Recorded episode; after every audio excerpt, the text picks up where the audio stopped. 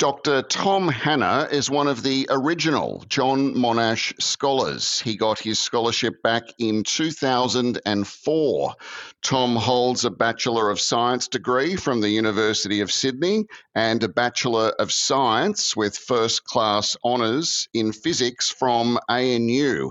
He used his John Monash scholarship to study for a PhD in atomic and laser physics at Oxford before working as a postdoctoral fellow in the United States. He now runs a specialty consulting firm called Hypercube Scientific. He has also published a number of peer reviewed journal articles and written book chapters. Dr. Tom Hanna, a very warm welcome to the Dr. Tom Hanna, a very warm welcome to the Scholars Podcast. Thank you very much, Justin. Great to be here. So, 20 years on, how have the General Sir John Monash scholarships changed in the two decades since you were first being interviewed? They have they have changed, grown, developed, and evolved, Justin. It, it's uh, part, I suppose, of going from eight scholars to oh, I don't even know how many. It's about 250 now. It's uh, it's remarkable, isn't it? And um, all of the things that uh, are now very formalized and very full and very busy, like the uh, the Leadership Academy for uh, uh, alumni, uh, like the support during your studies, like scholar catch ups in different parts of the world. Um, those were all very informal and ad hoc and happened when someone got an idea back then. I remember the first UK scholars get together. Uh, we had a punt race in Oxford, and um, and it was really just a few of us emailing each other. Uh, whereas, whereas now there's a, a, London symposium, there's a Sydney symposium, there's there's uh, all sorts of things, um, and you know a busy WhatsApp channel where, where people are always uh, are talking to each other. So, your specialization, Tom, is in the theory of ultra cold atomic and molecular collisions. That's quite the mouthful. So, could you explain this concept in simpler terms, if you can, and share an application of this knowledge that might surprise us? Well, well, just I've spent 20 years looking for a, shorter way to say it. it, will it, remain a mouthful. But I guess the, the short way to, to, to talk about it is, is I, I, I studied the, the physics of atomic collisions, the things banging into each other, um, when the atoms get very, very cold, close to absolute zero. And um, you might have heard of the wave particle duality uh, issue of, of, of, matter. And, and at those low temperatures, that's where the wave nature really starts to come out. So if, if two atoms hit each other, you know, at below a millionth of a degree above absolute zero, um, then the interaction looks a lot more like two ripples on a lake passing through each other uh, than it does like two tennis balls bouncing off each other. Mm. And uh, so that changes the way we think about it. It changes the way we do calculations about it. Um, and I was into the control of these collisions using you know, laser beams and magnetic fields, uh, which allowed a very, very high degree of control.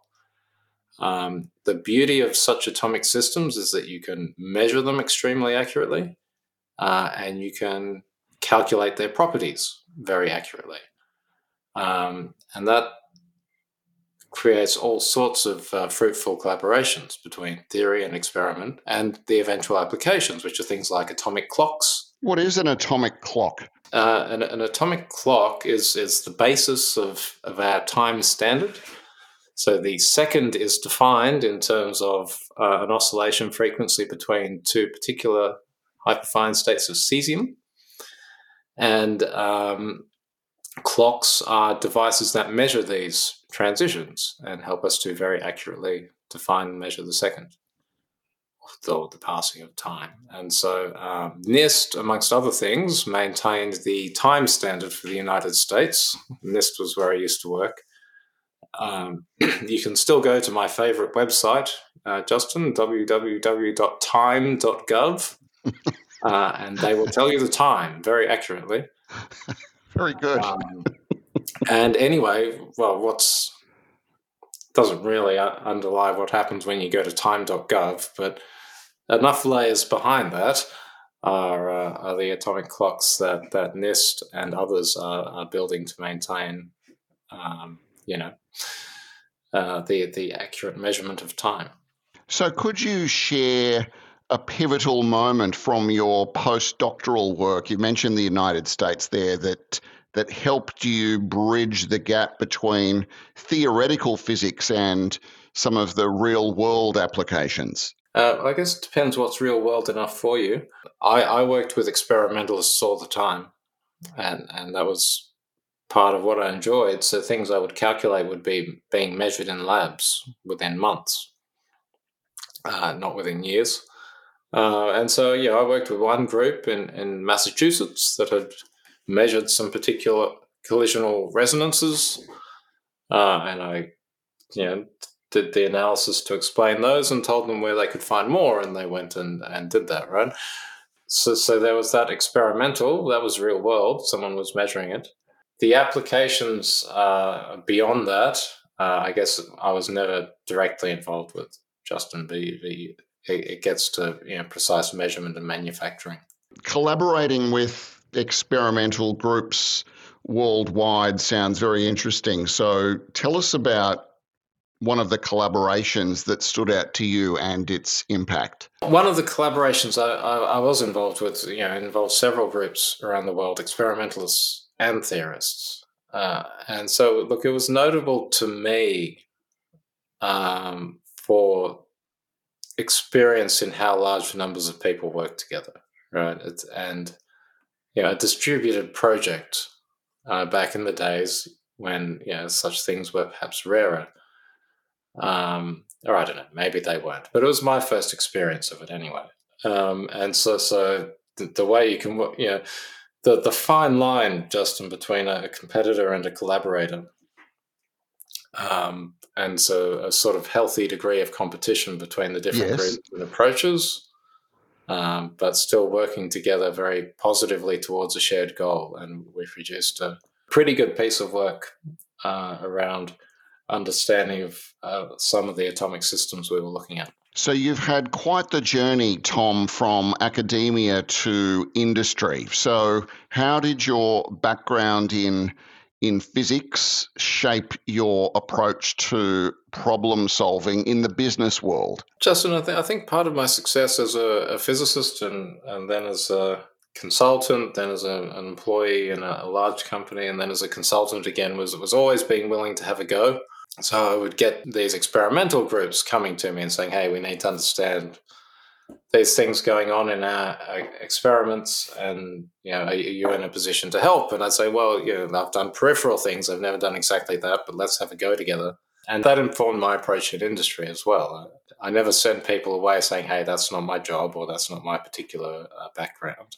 Although I would be very happy to recommend someone else if I did know. In, in a lot of fast changing corporate environments, you've got to be willing to do that. And then now, as a small business person, right, I, I can't have a specialist in every area, uh, but I can have generalists who will quickly learn what is needed for the, next problem that comes to hand. We'll get to what you're doing in a moment. I'm keen to know your work at, at Fortescue Metals group. So you've transitioned from technical consulting to the to then the head of supply chain analysis there. So what skills from your academic and research days proved valuable in in that role? More of the same, I'd, I'd say around having a go. Never mistake your job description for your job was what I used to say back then. That's very good advice. I guess I, I, should say two things about that, that Fortescue job. One was that I got it through the foundation after um, meeting one of the Fortescue directors at a, a, a, at a Monash dinner. The power of networking, Tom. Power of networking, Justin. And, and you know, and for 20 years I've, I've benefited from, from the Monash uh, networking effect. Uh, it's been tremendously useful at a number of levels, including at Fortescue and, and then when I, I went into business too. Uh, and, and the other is, is that head of supply chain analysis might be a slightly inflated title uh, that I gave myself at the time. Very good. I was the supply chain analysis department. to my earlier point, right, it meant I had to do a bit of everything uh, around understanding and optimizing the supply chain, by which we mean um, the, the rail and uh, port infrastructure that support efficiently moving their, their products uh, from the desert to the sea. Sorry, to your original question, how did how did how did how did academia help? Okay, mm. I, I, think as, as, as, a physicist, you learn a lot about uh, um, analysis and order of magnitude estimation and um, hopefully critical thinking skills and checking that you've done the right thing afterwards, right? Uh, so when you go into industry and when you go into a fast-paced corporate environment, which know, Fortescue is nothing if not fast-paced, um, you, you, the the problems get simpler, certainly than what I spent three and a half years solving during my PhD. Um, but the challenge is quickly cutting to the chase, mm. quickly mm. stripping away, you know, what part of this is, you know, corporate and what part of this is really the underlying operation or physics. Um, and so, and and what value can I add uh, in a time frame fast enough that we can make a decision and actually extract value from it for the company. You mentioned Monash. So the Monash scholarships are focused on leadership. What, in your view, makes a good leader? I've never thought there's there's a simple answer or a single answer uh, to what makes a good leader, and particularly in the Monash context. look around the 250 people. There is tremendous diversity.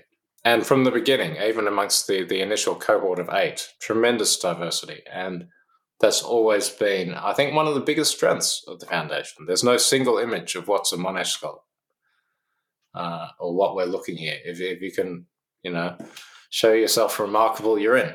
And um, I think for, for me, leadership's always built around integrity.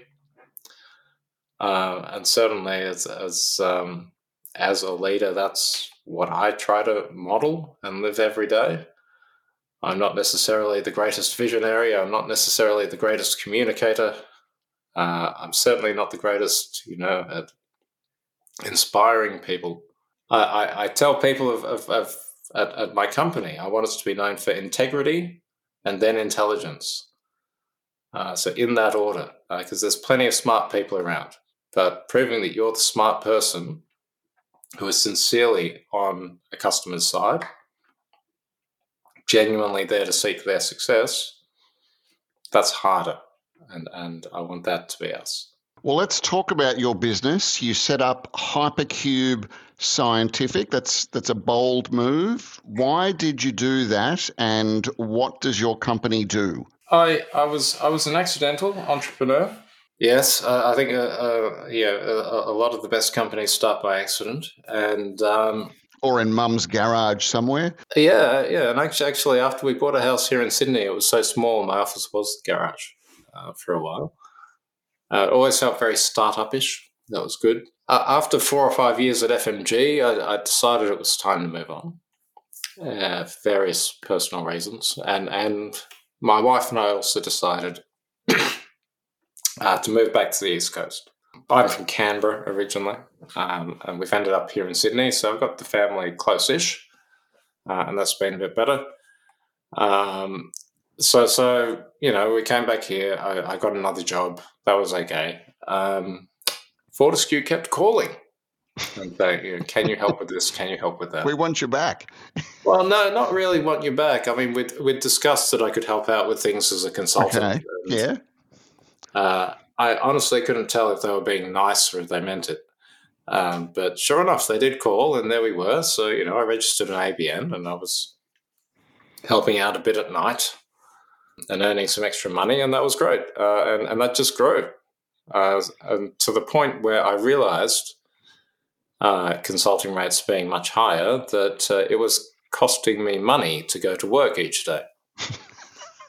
Uh, so I stopped going to work. It's not and, supposed and to happen that way. Yes. Hypercube was born. Yeah. Uh, and so that was about five years ago.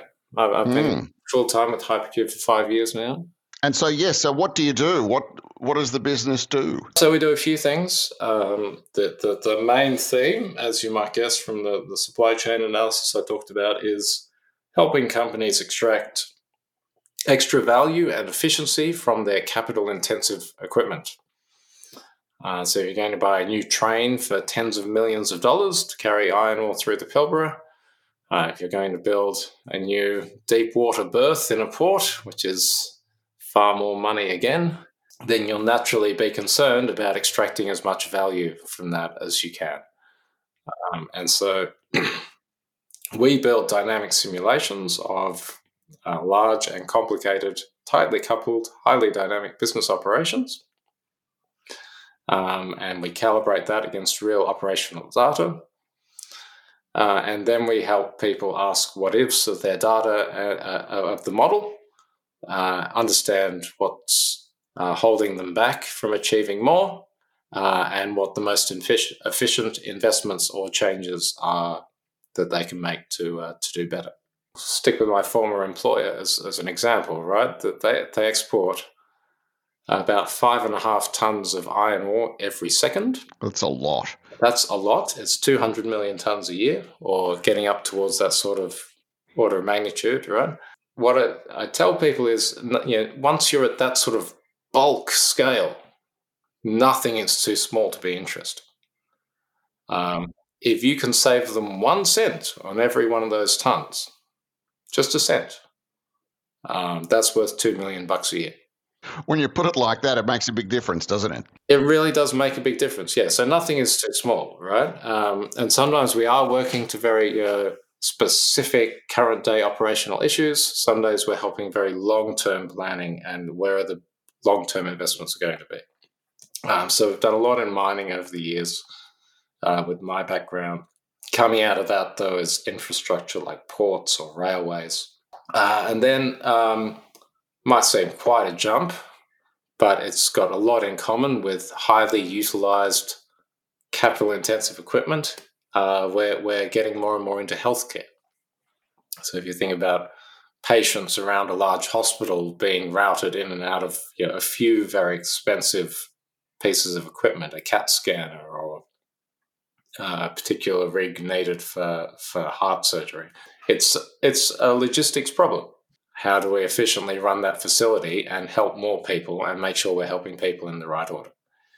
Um, so that's that's sort of the main game. These dynamic simulations, and then we also build scheduling tools.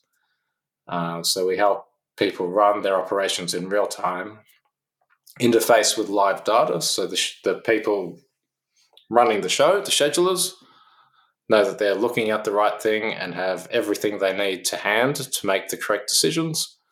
Uh, and conversely, that they're not being distracted with anything they don't need to see to make the right decision. So, Tom, your work today involves dealing with a lot of data and data within different organizations. So, what advice would you give to businesses that are looking to perhaps transition to a more data led approach successfully? Um, I, have worked with, with customers right along um, the various stages of that journey, uh, Justin. And, and I guess the first thing I say to them is the journey tends to be long. Work on the data itself before you work on what you're doing with it. And then understand that it's an iterative process, right? So, so, so if you don't have the right data capture and storage systems, then you should expect to be very limited uh, in the applications that uh, uh you can take from it. There's a saying in modeling a garbage in, garbage out. You might have heard. So, so, so if, if the data you're feeding it is, is, is rubbish, it doesn't matter how, how good your modeling work is. You're still going to end up with rubbish, right? Um, and and um, that said, you know, once you've got some data, you should start using it, right? And see, because uh, because you, you don't really understand where your gaps are until you uh, try to do something. Um, so, so it's an iterative approach. Um, and then lastly, the, the translation, right? So, I mean, another part of the scientist training, I think, is, you know, sense checking your stuff in a, a valuable way, which sounds easy to say. Um, but it's not easy to do. um, to ask yourself have I just used my clever analytical techniques to prove something that is obviously ridiculous? Um, and and so you know at Hypercube we try to you know do the science and do the maths, but understand at the same time the commercials. Is it going to work in the bottom line uh, and bring value to the client, uh, and also the operations, right? Uh, so yeah, I, I, I, I talk to CEOs and I talk to train drivers.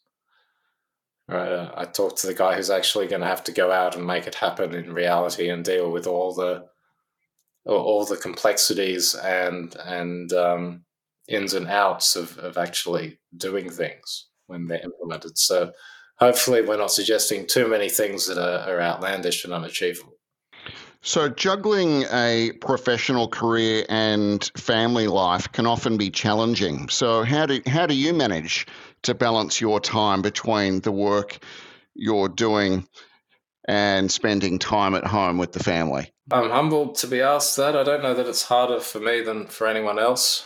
And, and in some ways, it's probably easier, right? Because when you're a business owner, you do have flexibility that uh, a lot of people don't have uh, in, in, their careers, and and the work we we do is also quite amenable to taking you know an hour or two out when kiddo has something interesting going on at school. Um, it's it's certainly um, you know that being a business owner is, is certainly a two person job. My my wife is tremendously supportive uh, of it and um, you know, the, the, I, I, suppose in their own way that our three young kids are as well. As you mentioned earlier, you've been involved with the foundation for 20 years on and off. What do, what does your ongoing involvement with the foundation look like after so long? I don't review a lot of scholarship applications anymore. Uh, I'm glad to say there's enough other people around who can who can, can help with that particular onerous task. I am on the uh, the advisory board of the Leadership Academy, and so that's sort of the the bedrock for involvement, I guess. Um, we meet a, a, couple of times a year, and, and May Somali, she's the other scholar uh, on the board, uh, and I we we we, we I know May things. Yeah. She's terrific. Yes. Yeah, she is. Uh, um, and uh, and so we plug into a few things uh, coming out of that. I still show up at the odd scholars event in Sydney when I can. For a cup of tea, rubber chicken dinner. Maybe a cup of something stronger sometimes. and yeah, look, that's it. I, I, and and look, I now support the the foundation financially. I'm a, I'm a chairman's circle member. I, I suppose a scholars circle member too. Tom, what about a moment if you look back on your career, which I must say is is far from over, so please bear that in mind, where you you made it you might have had a a setback or there was an unexpected turn, something that you weren't expecting that now that you look back it provided a, a valuable insight or some some personal growth? Well, there was the last three months of, of my PhD uh, which which were tacked on after I found I'd made a fairly fundamental mistake. Oh dear! In part of the work, uh, that was not a happy day to uh, discover that I'd accepted my own moonshine. How did you find out about that? Was it an email or a phone call or a, hey, you've. Uh... No, I, I realized I was wrong. I, I, I found a, a, bug in, in some of my code, uh, which I fixed, and, and some beautiful curves, which we'd all agreed were beautiful, you know, outputs that were just exactly what they should have been, were, uh, were wrong. Uh, and you know, it was a case of too good to be true, and it really was. Then you start to scramble. Then it was me. I realized I was wrong, and I told my boss, and I told my my group, and I uh, told the uh, yeah the people you submit your thesis to that yes, I know. I said I'd be submitting on this date. However, we need to do some more work. And look, it was very it was very character forming. Uh, the next few months of, of, of scrambling, as you put it, uh, but also the initial, you know, days of like, hey, we've got a situation here. Mm. Um, we've got to do the right thing, and and tell people uh, and fix it damn fast. Which no doubt you did. Which uh, no doubt I did. And and look, that's um, that is some that was character forming at every level. Um, and and that is something I, I still carry forward, right? Mm. mistakes will happen. Mistakes are okay. Um, and the sooner you own it and respond to it, um, yeah, the sooner and easier it is to fix. Well, that leads nicely into my final question for you, Tom, which is if you were to give yourself one piece of advice to a younger Tom Hanna as he was embarking on the academic journey, the your professional career, if you were to reflect upon that, what what advice would you give yourself? Justin, I, I think I, am a, I'm a bit of a, a, generalist rather than a specialist. I enjoy doing lots of different things and, and learning new stuff. And uh, and a PhD doesn't, you know, I mean, it doesn't stop you, but it, it does tend to put you on a very narrow and focused path. And and I think if, if I could have realized, you know, this uh, this this love of diversity in work and and and surroundings earlier, I, I might have, you know, been, been a happier guy at some points. Uh, so I think the, you know the advice to the Tom of twenty years ago would have been to to you know try more different stuff and, and think about what you want to do and where you want to be. But on the other hand, Justin, I, I eventually got there, and I was at the time a, a strong and hot headed youth who would not have listened.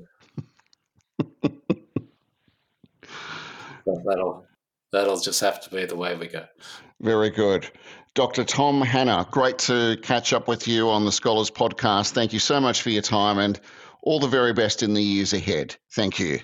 Thank you very much for having me.